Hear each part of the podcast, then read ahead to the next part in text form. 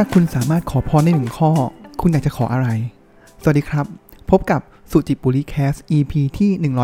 133สำหรับ EP นี้ ผมอยากจะพูดเกี่ยวกับเรื่องความสุขกันอีกครั้งครับ แบ็กกราวเป็นอย่างนี้นะครับ ก็คือในช่วงหยุดสุดสัปดาห์ที่ผ่านมานะครับ ก็ผมจะหยุดยาวลาเลย 4 วันนะครับ ในช่วงวันวิสาขาบูชานะครับ ก็ขึ้นไปปฏิบัติธรรมนะครับที่กับร่วมกับกาลยานมิตรทางธรรมนะครับที่เสมิงเหนือ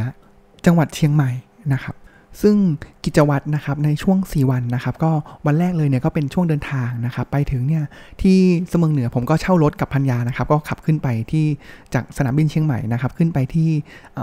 สถานปฏิบัติธรรมนะครับ แล้วก็เป็นเป็นสถานที่ที่อาจารย์ที่ผมแล้วก็ภรรยาเนี่ยเคารพมากๆนะครับ ก็ก็ไปบุกเบิกแล้วก็สร้างสถานที่แห่งนั้นนะครับ ชื่อว่าบ้านสุขสบายนะครับ แล้วก็จะมีเรือนสุขสรานนะครับ เพราะฉะนั้นก็พอจะเห็นแล้วแหละว่าอยากชื่อตอนเลยนะครับ หรือว่าจากคำถามที่ผมตั้งทีแรกนะครับ ก็น่าจะพอรู้แล้วแหละว่าคำตอบของตอนนี้ EP นี้นะครับ ก็คือเรื่องของจิตใจแล้วก็เป็นเรื่องของความสุขนะครับ ทีนี้ในกิจวัตรนะครับของทั้ง 4 วันที่ผมกับภรรยาไปปฏิบัติ แล้วก็ร่วมกับกัลยาณมิตรทางธรรมผมว่าก็ 10 กว่าท่านนะครับ ก็มีการปฏิบัติธรรมนะครับ แล้วก็ก็นั่งวิปัสสนากรรมฐานนะครับ แล้วก็มีสวดมนต์มีพิธีกรรมบ้างนะครับ แล้วก็มีการฟังธรรม สอบถามข้อธรรมเนี่ยสลับกันไปนะครับ ตลอด 4 วันที่ผ่านมานะครับ เพราะ คีย์เวิร์ดหนึ่งเลยนะครับที่ผมได้ยินนะครับจากตอนที่อาจารย์เนี่ยก็มาเล่าธรรมะให้พวกเราฟังนะครับก็คือขอให้ธรรมะเนี่ยที่เหมือนกับเป็นเมล็ดพันธุ์นะครับ ตลอด 4 วันนี้ทั้งจากการที่เราปฏิบัติกรรมฐานวิปัสสนานะครับ จากการฟังเทศฟังธรรมจากอาจารย์นะครับ แล้วก็มีการสนทนาธรรมเนี่ยครับมันเหมือนกับธรรมะเหล่านี้เนี่ยมันคือเมล็ดพันธุ์นะครับ จากสี่วันนี้ก็คือเรา เพาะเมล็ดเมล็ดพันธุ์แห่งธรรมะเนี่ยลงไปในจิตใจของเรานะครับ แล้วก็ขอให้เมื่อกลับไปแล้วเนี่ยก็อย่าไปลืมนะครับ เราต้องหาเหตุแล้วก็ปัจจัยนะครับหมั่นที่จะตั้งตัวเองเนี่ยอยู่ในธรรม ไม่ว่าจะเป็นการประพฤติปฏิบัติตนนะครับ การฟังเทศนะครับ หรือการสำคัญที่สุดเลยนะครับ ก็คือการปฏิบัติธรรมะนะครับ ไม่ว่าจะเป็นหาเวลาปฏิบัติเองหรือว่าการที่จะน้อมนำธ รรมะนะครับที่ได้เนี่ยมาประพฤติปฏิบัติในชีวิตจริง ผมว่าอันนี้สำคัญมากนะครับ อาจารย์บอกว่าอย่าลืมกลับไปทำในสิ่งต่างๆ เหล่านี้อย่างต่อเนื่องเพื่ออะไรครับ เพื่อให้ธรรมะในจิตใจของเราเนี่ยมันเบ่งบานออกมา มันเบิกบานออกมานะครับ นี่เลยเป็น keyword ที่ผมว่าผมได้รับแล้วก็รับสารนี้นะครับ จากอาจารย์เนี่ยหลายครั้งมากนะครับ จนเกิดเป็นความรู้สึกว่าเออจริง ๆ แล้วเนี่ยคำว่าเบิกบานเนี่ยครับ ผมว่าแค่ฟังแค่ฟังเนี่ยผมว่าเพื่อนๆผู้ฟังลองลองนึกตามก็ได้นะครับ ว่าพอเราพูดถึงคำว่าเบิกบานเนี่ย ภาพอะไรลอยมาครับสำหรับผมนะครับ ผมว่าอาจจะเป็นรูปดอกทานตะวันนะครับ ที่แบบบานจะพรั่งรับดวงอาทิตย์นะครับ ทีแรกอาจจะหุบอยู่นะครับแล้วพอแสงอาทิตย์เนี่ยเริ่มสาดส่องมา ดอกทานตะวันดอกเนี้ยก็ค่อยๆบานรับแสงอาทิตย์นะครับ ก็เหมือนเป็นดอกไม้ที่เบิกบานตามเหตุแล้วก็ปัจจัยที่เราใส่ลงไป ที่มันเกื้อหนุนให้กับดอกไม้ดอกเนี้ยดอกไม้แห่งธรรมะดอกนี้นะครับ มันเบ่งบานออกมา แต่ที่นี้นะครับผมว่าเรามองคำว่าเบิกบานเนี่ยให้มันกว้างไปกว่านั้น มองให้ ไปมากกว่าแค่ธรรมะ เพราะเราเราพูดถึงธรรมะเนี่ยก็จะเป็นเหมือนการนั่งสมาธิ การปฏิบัติเห็นรูปพระพุทธพระสงฆ์พระธรรมต่างๆ ลอยขึ้นมานะครับ แต่ผมว่าจริง ๆ แล้วเนี่ยคำว่าเบิกบานเนี่ยมันคือมันอยู่ที่ไหน มันคืออยู่เป็นสิ่งที่อยู่ในจิตใจของเรานะครับ แล้วผมว่าคำว่าเบิกบานเนี่ยมันมีความหมายที่ค่อนข้างลึกซึ้งนะครับ ก็คือหมายถึงเราเนี่ยพร้อมที่จะเติบโตตลอดเวลา นะครับตามเหตุปัจจัยที่มันเกื้อหนุนในขณะเดียวกันครับคำว่าเบิกบานในที่นี้ก็คือ ไม่ว่าอะไรจะเกิดขึ้นเนี่ยจิตใจของเราธรรมะของเราในตัวเราเนี่ยครับต้องมีความเข้มแข็งนะครับไม่ว่า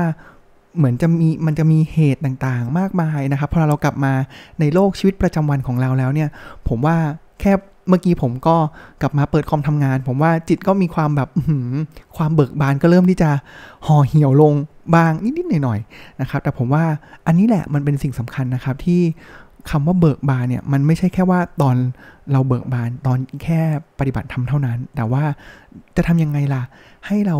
สามารถที่จะมีชีวิตอยู่ หรือว่าเราลืมตาตื่นขึ้นมาด้วยความเบิกบาน ใช้ชีวิตเราเจอสิ่งต่างๆ เนี่ยกระแทกเข้ามา ไม่ว่าจะเป็นเรื่องดีเรื่องร้าย ถ้าเป็นเรื่องดีก็ยิ้มรับมันไว้ แล้วก็ขอบคุณในโชคชะตา ขอบคุณในเหตุปัจจัยที่ไม่ว่าจะเป็นตัวเราเองที่เป็นคนสั่งสมมาเตรียมมันมา หรือเป็นเหตุปัจจัยที่มาจากภายนอกเราก็ขอบคุณมันด้วยจิตใจที่เบิกบาน ในขณะเดียวกันครับ ผมว่ามันคือความท้าทายนะ ที่พอเราเจอกับเรื่องราวต่างๆเนี่ยครับไม่ว่าจะเป็นอะผมว่าใกล้ตัวเลยขับรถ แล้วเจอปาดหน้าเนี่ย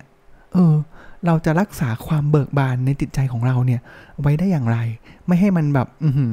พอลารถปาดหน้าทีอะไรไม่ได้ดังใจทีใบไม้ก็ล่วงไปหรือไม่ก็ห่อเหี่ยวนะครับผมว่าอันนี้แหละเป็นโจทย์ที่สำคัญแล้วผมว่ามันอยู่ที่เราเนี่ย ปัดพืชปฏิบัติตัวนะครับ ฝึกฝนให้เราเนี่ยสามารถที่จะอยู่ในสภาวะที่มีความเบิกบานในจิตใจของเรา นอกเหนือไปจากธรรมะที่จะเบิกบานในจิตใจของเรา ซึ่งสิ่งนี้เองนะครับ มันเลยทำให้ผมเนี่ยแฟลชแบ็กเนาะนึกถึงสิ่ง ใน EP หนึ่งนะครับที่ผมเคยพูดถึงไว้เกี่ยวกับเรื่องความสุข เกี่ยวกับเรื่องจิตใจเรานี่แหละนะครับก็เลยอยากจะนำมาเล่าสั้นๆนะครับ แต่ว่าถ้าเกิดใครอยากจะฟังตอนเต็มนะครับก็จะเป็นไปดูมาแล้วนะครับ ก็คือเป็นตอนที่ EP ที่ 27 นะครับ คือถ้าเกิดคุณเนี่ยสามารถที่จะขอพรได้ 3 ข้อเนี่ย คุณจะขออะไร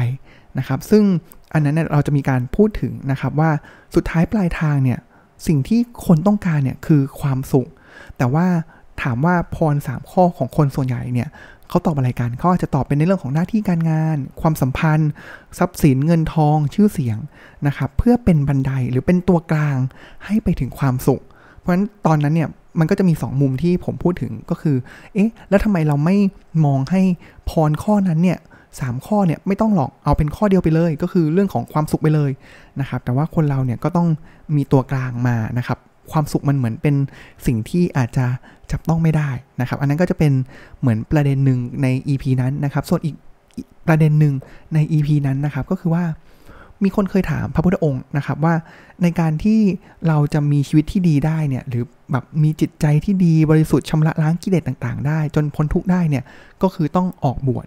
แต่ทีนี้ผมว่าในหลายๆ คนเนี่ยเหตุและปัจจัยของเขาเนี่ยก็อาจจะไม่เอื้อนักที่จะสามารถเข้าไปสู่วิถีแห่ง บรรพชิต หรือว่าเป็นภิกษุภิกษุณีได้นะครับ ก็เลยมีคำถามถามพระพุทธองค์นะครับว่า แล้วสิ่งใดเล่าที่จะทำให้เขาเนี่ยสามารถที่จะมีชีวิต แล้วก็สามารถดำเนินชีวิตอย่างเต็มประสิทธิภาพและมีความสุขได้นะครับ มันก็เลยทำให้เกิดเป็นข้อธรรมที่เรียกว่ามงคล 38 ประการ นะครับซึ่งมงคล 38 ประการเนี่ยก็จะพูดในเรื่องของแง่ต่างๆนะครับไม่ว่าจะเป็นเรื่องของความกตัญญูเรื่องของการคบเพื่อนนะครับไม่คบกับคนที่เป็นเหมือนเป็นบาปมิตรนะครับไม่คบแบบนั้นนะครับ ก็ไล่ไปเรื่อยๆ จากเหตุที่มันนอกไกลตัวหน่อย แล้วก็เป็นเหตุที่หยาบนะครับจนไปถึงพรขั้นสูงสุดนะครับในหมวดหลังๆเลยเนี่ยมันเป็นเรื่องของจิตนะครับแล้วก็ข้อสุดท้ายเลยเนี่ยครับก็คือจิตเกษม นะครับหมายความว่าอย่างไรครับ ผมว่าในข้อนั้นเองเนี่ยครับผมว่ามันเหมือนกันนะกับเรื่องของการมีจิตใจที่เบิกบานนะครับ ในจิตเกษมเนี่ยเขาบอกนี้เขาบอกว่าไม่ว่าอะไรจะเกิดขึ้นร้ายหรือดี จิตของเราจะนิ่งแล้วก็ยิ้มได้ก็คือเกษมก็คือมีแบบยิ้มได้มีความสุขนะครับ ผมว่านั่นคือพรอันสูงสุดที่พระพุทธเจ้าเนี่ยบอกเราไว้นะครับ เพราะฉะนั้นย้อนกลับมาในเรื่องของการมีจิตใจที่เบิกบาน เช่นเดียวกันครับ มันมีหลายองค์ประกอบเนาะ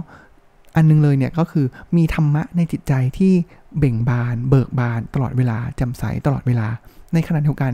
ในชีวิตประจำวันของเรา เราก็ควรที่จะมีจิตใจที่เบิกบานนะครับเพราะฉะนั้นผมก็เลยได้เป็นข้อสรุปอันหนึ่งของผมเองนะครับ ว่าเออก็จะพยายามฝึกตัวนะ ให้เราเนี่ยมีจิตใจที่เบิกบานถึงแม้ว่า จะเจอเรื่องร้ายเรื่องดีอย่างไรเนี่ย แล้วก็ยิ้มรับมันไว้นะครับ ก็ ไม่ง่ายนะครับไม่ง่าย แต่ผมว่ามันก็อยู่ที่การฝึกฝนของเรา ในขณะเดียวกันนะครับ ผมว่าก็คิดได้เล่นๆนะครับว่าถ้าผมต้องไปอวยพรวันเกิดใครหรืออะไรใด ๆ ก็ตามเนี่ยครับผมว่าคำอวยพรของผมก็คือไม่พ้นคำว่า ขอให้มีสุขภาพกายที่แข็งแรง และจิตใจที่แจ่มใสเบิกบานสำหรับวันนี้ก็น เกร็ดเล็กเกร็ดน้อยนะครับมุมที่ได้จากการไปปฏิบัติธรรม 4 วันนี้มานะครับแล้วก็อาจจะถือโอกาสเป็นการบอกบุญให้เพื่อนๆผู้ฟังเนี่ยร่วมอนุโมทนากับที่ผมไปปฏิบัติธรรมมา